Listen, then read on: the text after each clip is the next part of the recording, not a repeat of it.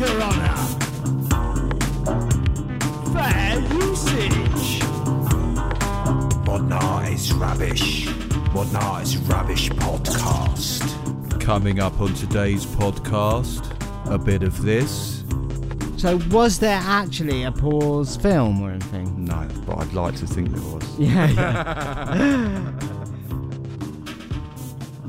And a bit of this. You'd probably put a Gandhi sketch on the site and uh, wouldn't have to pay anyone. that. Yeah. Yeah. See if we get any copyright notices. Hello and welcome to episode number 18 of Modern Art is Rubbish. Are you alright, Tom?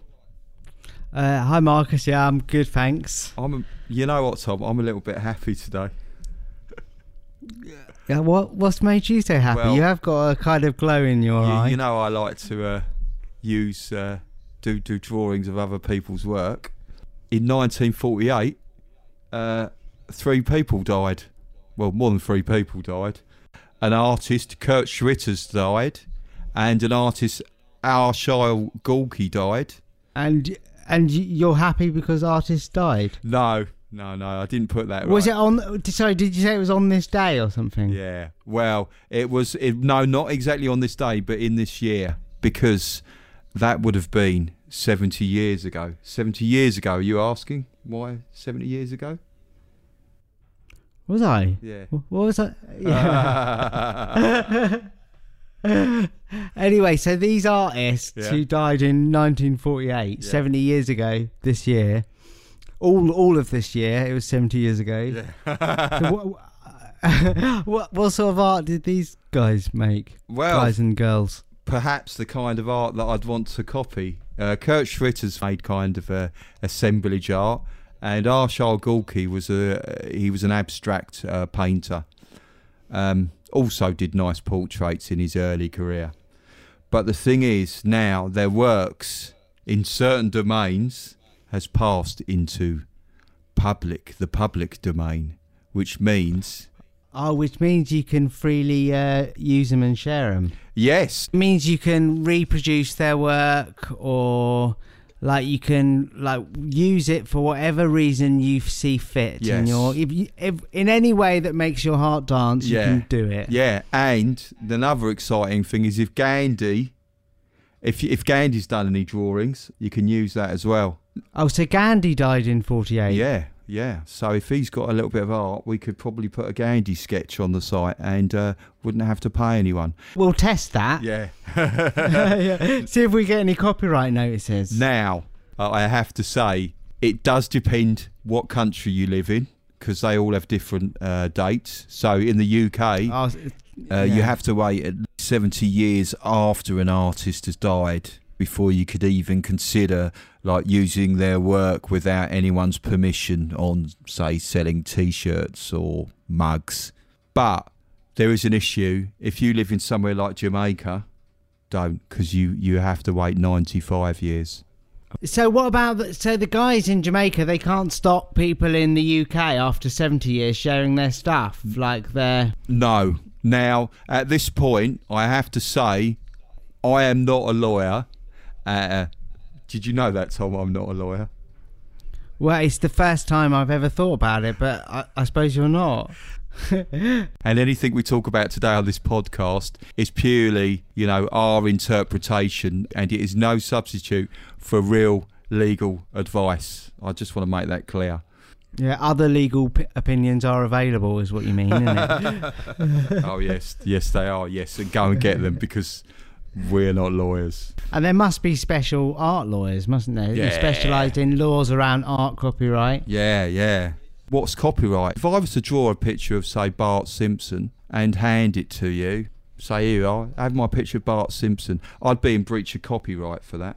Well, it's kind. It's all about them. It's all. It's where the world of art meets finance, isn't it? Yeah. Business.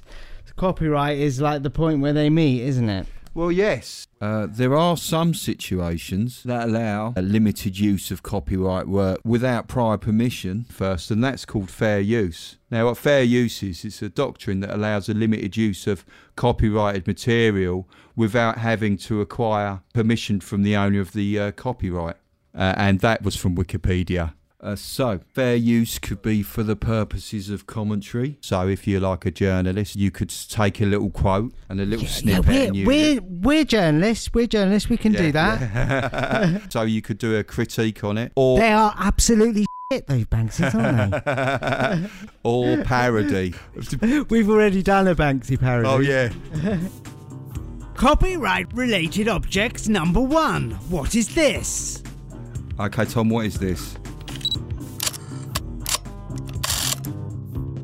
Mm, so it's copyright related. Is it um, the sound of police handcuffs as an artist gets taken to the cell? No, could be, could be. It's not that.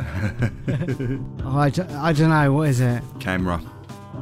Okay. Camera? What part of a camera was that? I don't know. It said camera on the thing that I downloaded. Dave. Oh, I don't, that's not a camera. I don't think That that's is a camera. It said Canon. That means it's a camera. oh, it's Canon. Oh, okay.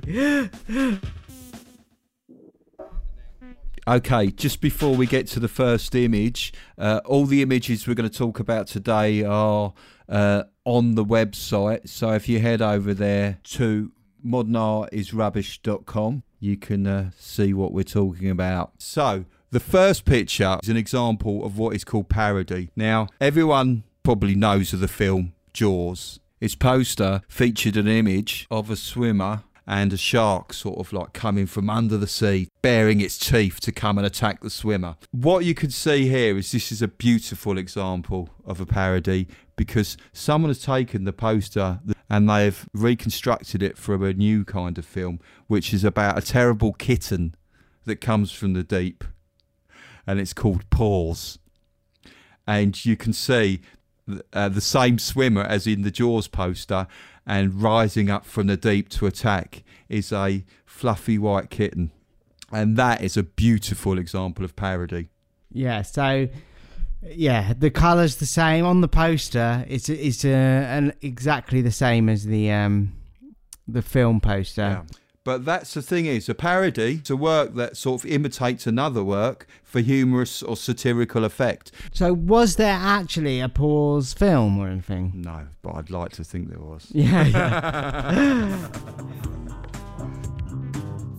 Sound of copyright. Sound number two. What is it?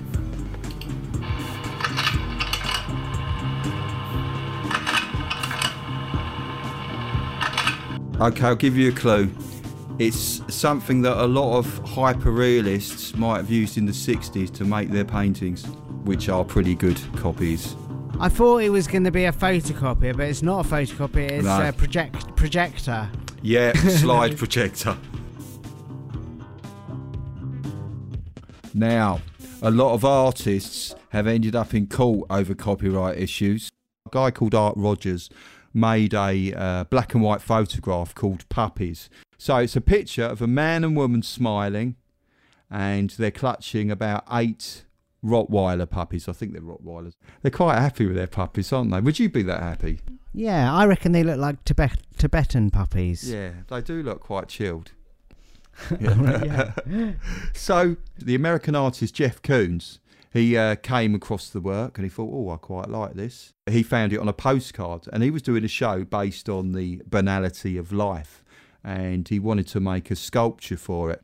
So what Koons did was he sent, he blew up a uh, picture of the postcard and this is the bit that's a bit dodgy. He rem- apparently he removed the copyright symbol off the postcard before uh, giving it to his assistants, and he instructed them to make a sculpture based on the photograph. Uh, so his assistants made a wooden sculpture of this photograph.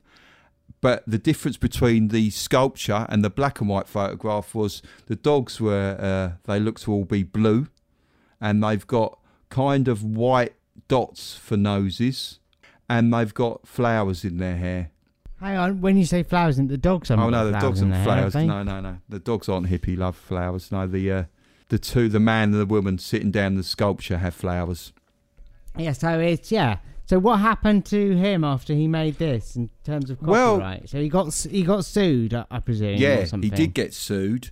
And in court, Koons' lawyer argued that the work was about the sort of mass production of commodities and uh, media images. You know, they've con- all the rubbish things we see around us. You know, it's sort of contributed to the uh, deterioration of society, and his work was kind of like a parody of uh, society in Uh, general. yeah. So was he successful with that? Well, defense? no. The problem is, if you're going to do a parody of something, you actually have to be parodying the specific work. rather than the whole of yeah, society. because that kind, you can imagine. If I just did a work, I don't know, I was a societal parody artist. I could just copy anything. but a judge said it's not really fair to do that. But he basically uh, said, you know, you can't use that as defence.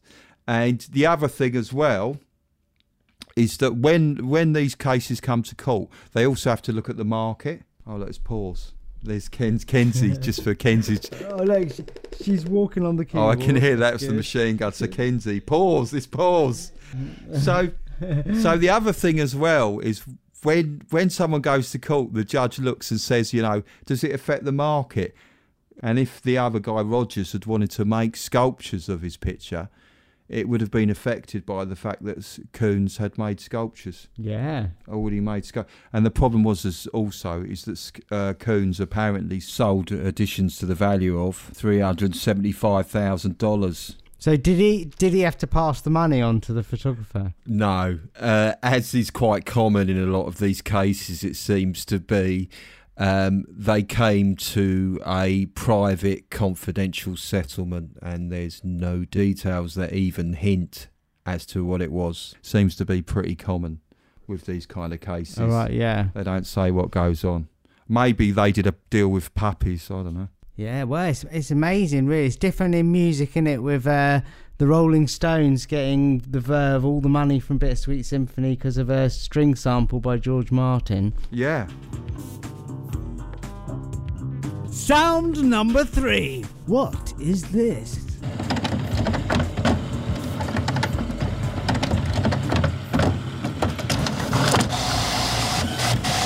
What was that? Well, that is definitely. I don't know what it's got to do with copyright, but that was definitely a coffee machine pouring a latte. No, it wasn't. you know? No. Oh, right. a photocopier. Yep, photocopier. Right. Okay. On to the next one. Uh, very, very famous work, uh, which is the, uh, and it's a case, it's the Associated Press versus Shepard Fairey. Hang on, hang on. To- Toby's just come in and opened the door. Sorry, Marcus. That's fair use of the door, though, isn't it? Fair use, yeah.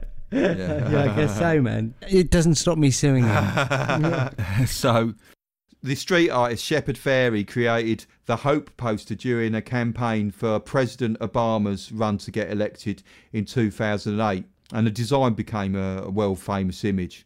What it is, is a stenciled image of Obama with the words Hope printed below. In 2009, the Associated Press uh, made a demand for compensation, uh, apparently, as it was allegedly based on a photo by Mannie Garcia. So, so what the the way they've stenciled it, the style? Are they talking about the styles based on another Well, work? basically, a photograph is also, as well as a painting and anything, a photograph can be uh, copyright. And in this case, Associated Press, who owned the rights to the photo, was alleging that Shepard Fairey had just taken the photograph and just basically copied it. So, but the the lawyer who did the Jeff Koons case could just say, well, it's transformative, it's different. Because he's stuck hope on it, he's changed all the colours. He's turned it, the, his picture of Obama, into something else. Well, else. yeah, they can argue that, but you never know when it goes to court. so, what happened in this case? Well, what happened was, before it actually went to court, Shepard Fairey filed a lawsuit arguing a lawsuit. Uh, a lawsuit, yeah. it was allegedly so. So Shepard Fairey uh, filed a lawsuit against Associated Press, stating that his image was fair use. Uh, and also, his argument was he didn't make any money from it because what he was doing was every time he sold one or made any money, he used it to produce more posters for the, the Obama campaign. Now, he wasn't actually part of the Obama campaign, I have to. So he was like a, a rogue campaigner. Yeah, yeah rogue campaigner, yes. That can sometimes be a defence of fair use. If you're not making a profit, the judge will look on that more sympathetically when deciding a case. So, as happens with a lot of other things, in 2011 they settled out of court. It looked like it wasn't going to go Shepard Fairey's way because the other thing as well is he didn't even ask for their permission. What they now do is him and Associated Press, they agreed to share the rights now and they make posters and merchandise bearing the Hope image. Again, we don't know how much it was for or what the deal was. What sound is this? Tom, over to you. Number four. Uh, that is a police warrant being signed, isn't it? No, it could it, be. It could be. It's not. Oh, a, a non-disclosure agreement. Yes, it was. it was the sound of a non-disclosure agreement. right. Excellent. One point to you, Tom.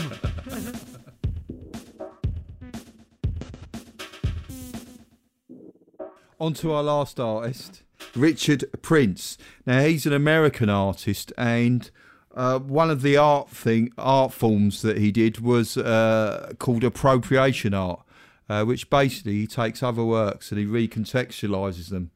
Um, sometimes he'll just literally re-photograph something. So he'll take a photograph of a photograph, blow it up, or make changes to it, and then stick it on a wall as his own work in a gallery.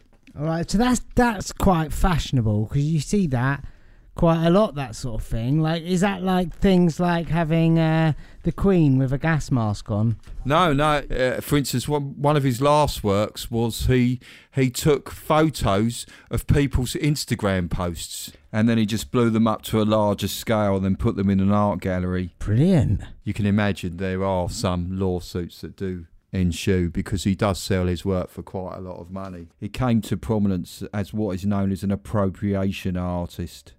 Duchamp uh, appropriated a toilet and called it art. So he basically took went to his uh, local toilet manufacturers and uh, stuck it in an art museum, as you know.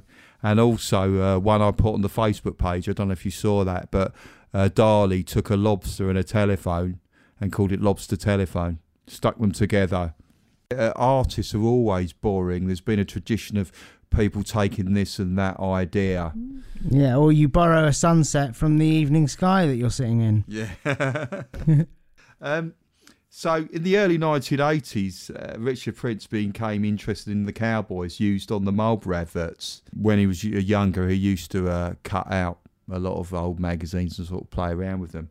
And he decided that he would claim those images for himself because you can imagine you've got these these pictures of cowboys on these cigarette uh, adverts. So you've got this great American kind of myth of the cowboy uh, used to sell uh, cigarettes.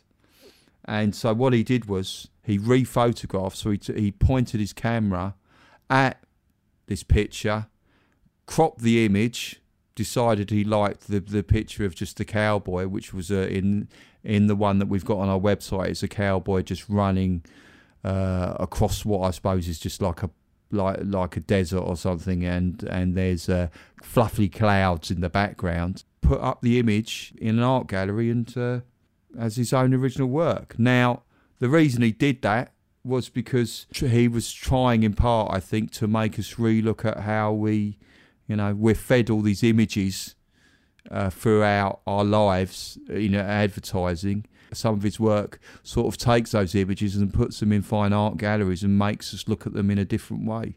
Well, do you think he intentionally chose Marlboro because it was a well-known image? I think he probably liked quite like the cool kind of cowboys. It's it's a it's also about American culture and what is America as well, you know, and this kind of myth of the cowboy. Oh right, yeah, yeah. So you can understand that, but then when it sells for a million dollars, that's a lot of money. You And you could buy a lot of cigarettes with that. Yeah. The the original photographer who took the original photograph was uh, paid a fee by Philip Morris, the the tobacco company who owns Marlboro, and he couldn't sue because it wasn't his work. And I don't believe What? Philip So Morris he he was either. there dying to sue him. He was like, "Come on, I really want to sue," but Philip, but he had no rights to do it and no means to do it. Yeah, well, I mean, the the, the funny thing was, uh, one of the photographers actually walked into the, the exhibition and thought, "Oh, cool," you know, because it's his picture. Got out his camera to take a picture of the Richard Prince work, and a security guard walked up to him and said, "I'm sorry, sir, there's no photographs allowed." Of course he did, yeah. and I guess Yeah. it wouldn't be uh, representing America without a nice lawsuit in the middle of ownership of it. Well, yeah, I think. I mean, I, I sometimes wonder, as part of his art, the, he's, he's questioning that kind of thing as well. Well, the reappropriation, he does it on purpose to challenge it in, in little ways. Yeah, well, I mean, it challenges questions of originality, authenticity, and authorship. You know, and there's a lot of artists that uh, that have done that, and I think we may well do an appropriation special, just to just to cover. There's quite a lot of artists that do do that as well. Yeah, it'd be great to see if anyone wants to do any uh, appropriation at home. It'd be great to see the pictures. We could we Yeah. could post them, couldn't we? We can see which ones we get um, legal suits threatened with. uh, no, well, what we will do is we'll be posting very grainy images, low resolution images, purely for review and parody. So low low low res is okay, is it?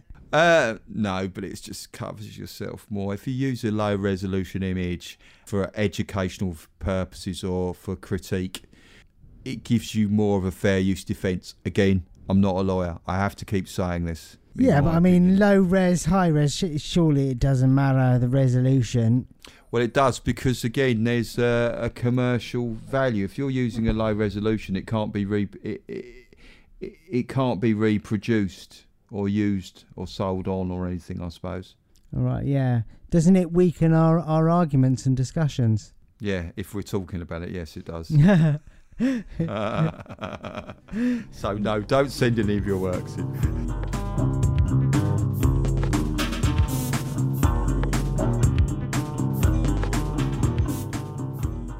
So um, now you would think he gets sued quite a lot, and he does. In the year 2000, a photographer, Patrick Cariou, released a book called Yes Rasta, which was a book of photographs of Rastafarians who, uh, who were living in Jamaica, rather. In 2008, Richard Prince had a new show called Canal Zone, which he, which he released a series of works incorporating Cariou's photographs. So what what Richard Prince did was he transformed the works in various ways, like he would cut out, make copies of the photos, and uh, make collages out of them. In some cases, he would just draw on them, and some cases he might scratch on top of them, make duplicate images, Yeah. make them smaller, make them bigger. So he, before we were talking Yeah. about the cowboy and being like uh, American life and culture, we're talking about Jamaican now with the Rasta man. Yeah, yes. Yeah. So it, does So- he often deal with these kind of uh, national sort of I think he does. I think he, he takes I- images that are quite things? Yeah, he takes a lot of identity. He play. He does play with identity. I mean, a lot of his work again is about you know taking images that we're fed on a daily basis and uh, taking them out of context and making us uh, reevaluate Yeah. them. One of the works that Cariou was suing for copyright infringement, I'm looking at it now. In the original photograph, it's a picture of a Rastafarian in long shorts with his shirt off, and he's in a sort of like a forest clearing and he's got long dreadlocks. Now, in the Richard Prince version, he's he's taken the photograph and he's drawn sort of what looks like three blue circles or three blue ovals on the face of the Rastafarian, and he's added a guitar, and the guitar is sort of a blue guitar, and the hands are not black but of a white guitar players. Yeah, so this image reminds me of Bob Marley because it's kind of got Yeah. it's kind of got the Rastafarian, but then it's kind of the English rock and roll guitar on on the front of him. So it's kind of uh, yeah. like Bob Marley's first album or something, or first album, second album, blending all them styles. He got criticised for it at the time, didn't he, for making like reg- Yeah, did he? I reggae know, reggae yeah. rock and blending like the uh, Jamaican sound with like Western music. I think he, he did have a bit of uh, criticism in some places. he's taken an image and he's to completely what like you say he's recontextualised it and made it a comment on maybe how their cult how this Rastafarian culture is viewed in wider society Right, yeah. Uh, yeah you know and so in all there was 30 of these images that Cariou was suing Prince for initially in 2011 uh, in court the judge looked at them and decided that there wasn't enough of a, uh, a difference, so d- found in Cariou's favour. Now, of course, what happens in a lot of these cases is uh, Richard Prince's team then appeals, as they do, and at the appeal court of the 30 works, the judge considered 25 of them uh, to be transformative, and five of them were still sort of up for question. So he got he got away with it in the in a larger part, largest part. Yes, he got away with it, and of course, as happens quite a lot, he arranged for an out-of-court settlement. All right. So so Um, the original photographer did earn some money out of it, which was Yeah, which was kind of nice in some ways. It was nice for him anyway. yeah. I mean, I think the thing is, is as well is that he wasn't going to make much more money out of them. The people that would buy these photographs, uh, the it was felt, are were completely different to the people that the market that the the prince would have had. Yeah. So again, yeah, he got a little bit of cash out of it, isn't he? So when when the judge said change the meaning, what he actually meant was actually is change the customer. yeah, I'm always a bit concerned about where judges have to decide on what is art and what isn't.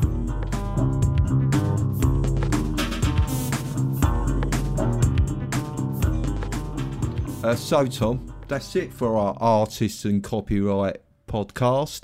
Anything else to add? Uh, yeah, no, I I don't think I've got anything to add. Oh, okay, cool. Anyway, just for people listening at home, if you can uh, subscribe to us and give us a review on iTunes. Uh, again, we've got a Facebook page. Um, modernartisrubbish.com is our website, so you can go there. Also, we have a Patreon page if you want to donate to the show. That'd be fantastic. And uh, it's just buys then, Tom, I think. Bye, bye. Goodbye. Bye. Bye. Bye.